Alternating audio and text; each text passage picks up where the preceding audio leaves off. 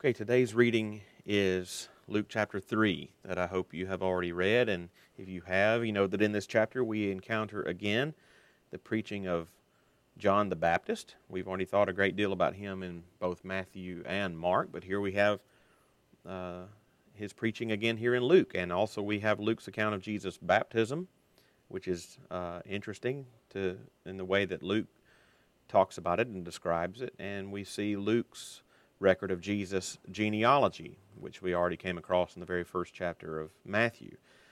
Um, but there are some interesting and noteworthy aspects of the chapter, so let's think about some things we find here. And the first, uh, which is not surprising as we come across the teaching of John the Baptist, let's think about bearing fruit. So the chapter opens with the forerunner to the Messiah, John the Baptist. And he came, as it says in verse 3, proclaiming a baptism of uh, forgiveness for the forgiveness of sins. And he came commanding in verse 8 that everyone bear fruit in keeping with repentance. And it's interesting that as soon as he issues this command, he gives two reasons why this command applies to everyone. First, he anticipates a reply from many that were listening to him.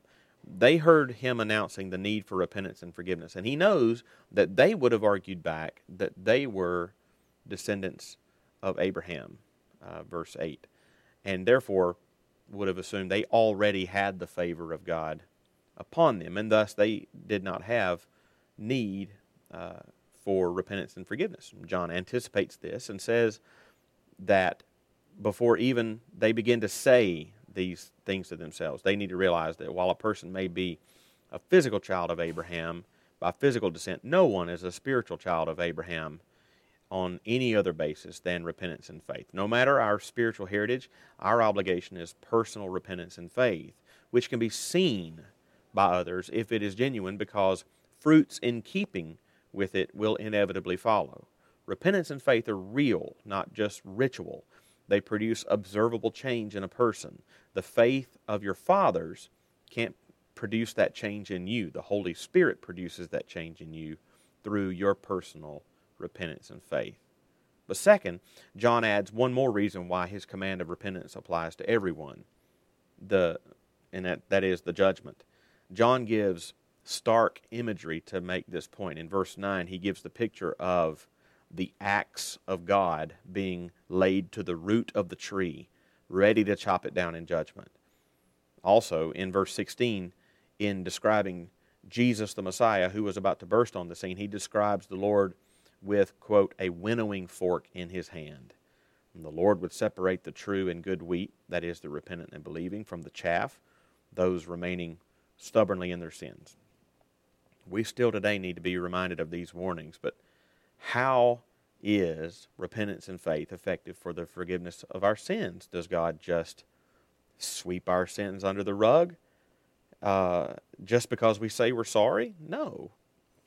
God, in His grace, has provided us with a great high priest uh, to, to cover our sins so that when we come to Him in repentance and faith, our sins are fully paid for and he can justly forgive us. Well, who is this great high priest? Well, that is the other theme of this chapter. Jesus is our great high priest, and we see some clues of that in his baptism. Luke has a somewhat briefer account of Jesus' baptism than Matthew does, but Luke's account is just as interesting and significant. To recall Matthew's account, Matthew tells us that when John the Baptist prote- protested against baptizing Jesus. Jesus told him he needed to be baptized because he needed to fulfill all righteousness. That's Matthew 3:15. And a lot of people have puzzled over what exactly Jesus meant by that. And I believe Luke gives us a clue, another clue to that in his account. I believe a clue is given when Luke specifically and intentionally tells us that Jesus in verse 23, quote, was about 30 years of age when he was baptized and began his ministry. Why is this so significant? Is it, I think it's likely, at least possible, that the original readers of Luke's gospel would have would have made a connection between Jesus' baptism at 30 years old and the initiation of priests in the Old Testament. When the law of Moses laid out the requirements for the Levites as they were initiated into the priesthood. Among other things, it says that they were to be at least 30 years old. Uh, the book of Numbers, chapter 4, verse 47 says, quote, From 30 years old up to 50 years old, everyone who could come to do the service of ministry and the service of bearing burdens for the tent of meeting. See, and you see all that in, in Numbers chapter 4, verse 3.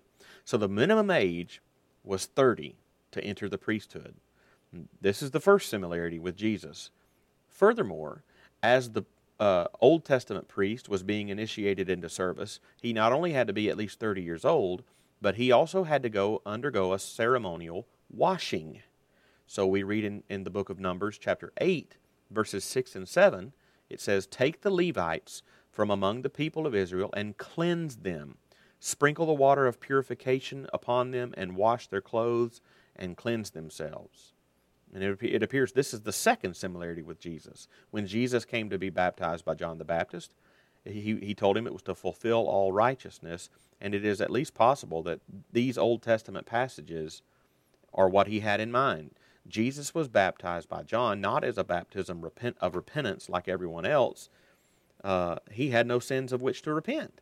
So, why did Jesus come to be baptized? Well, it appears, based on Old Testament passages that we've just looked at, that Jesus was baptized, that is, washed, at about 30 years of age as a fulfillment of the law requirements of entrance into the priesthood. Jesus is our great high priest. You see more about that in Hebrews chapter 9.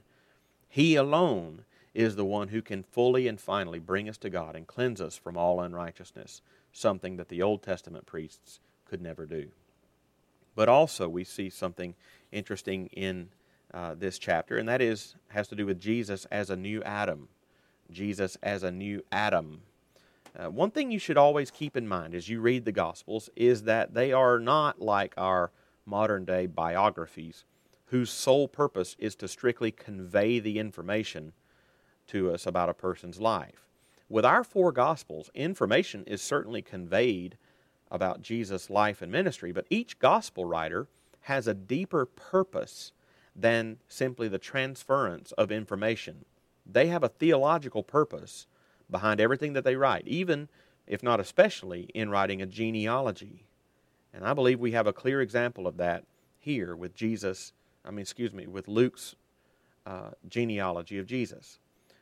Again, the last time we came across a genealogy of Jesus was in the very first chapter of the New Testament in, in Matthew, Matthew chapter 1 both genealogies, Matthew's and Luke's, trace Jesus' genealogy through the line of Joseph. However, perhaps the main difference between them is how far back they go.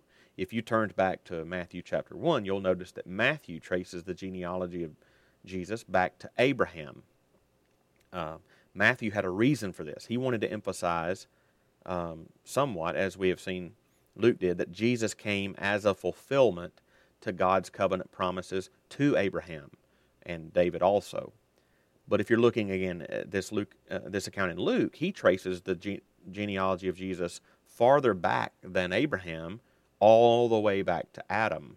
That's in the very last verse of the chapter. This difference shows that Luke had, has a different purpose in mind for the genealogy than Matthew did.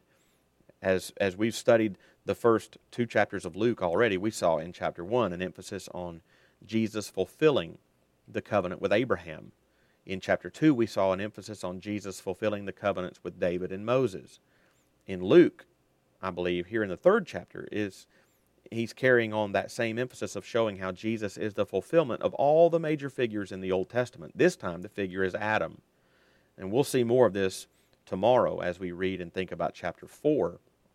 But I believe Luke introduces Adam here at the end of chapter 3 to remind us of the disobedience and failure of the old Adam, see Genesis 3, in order to highlight Jesus as a kind of new Adam who obeys and succeeds uh, as he is tempted by Satan in the next chapter. And if you want to see this uh, comparison between Jesus and Adam fleshed out more in the New Testament, read Romans chapter 5, verses 12 through 21 and also see 1 Corinthians 15:45. Uh, I continue to be amazed at the richness of these early chapters of Luke's gospel. It's really, truly breathtaking to see all the ways in which Jesus is our triumphant Savior and Lord. And that's Luke chapter 3.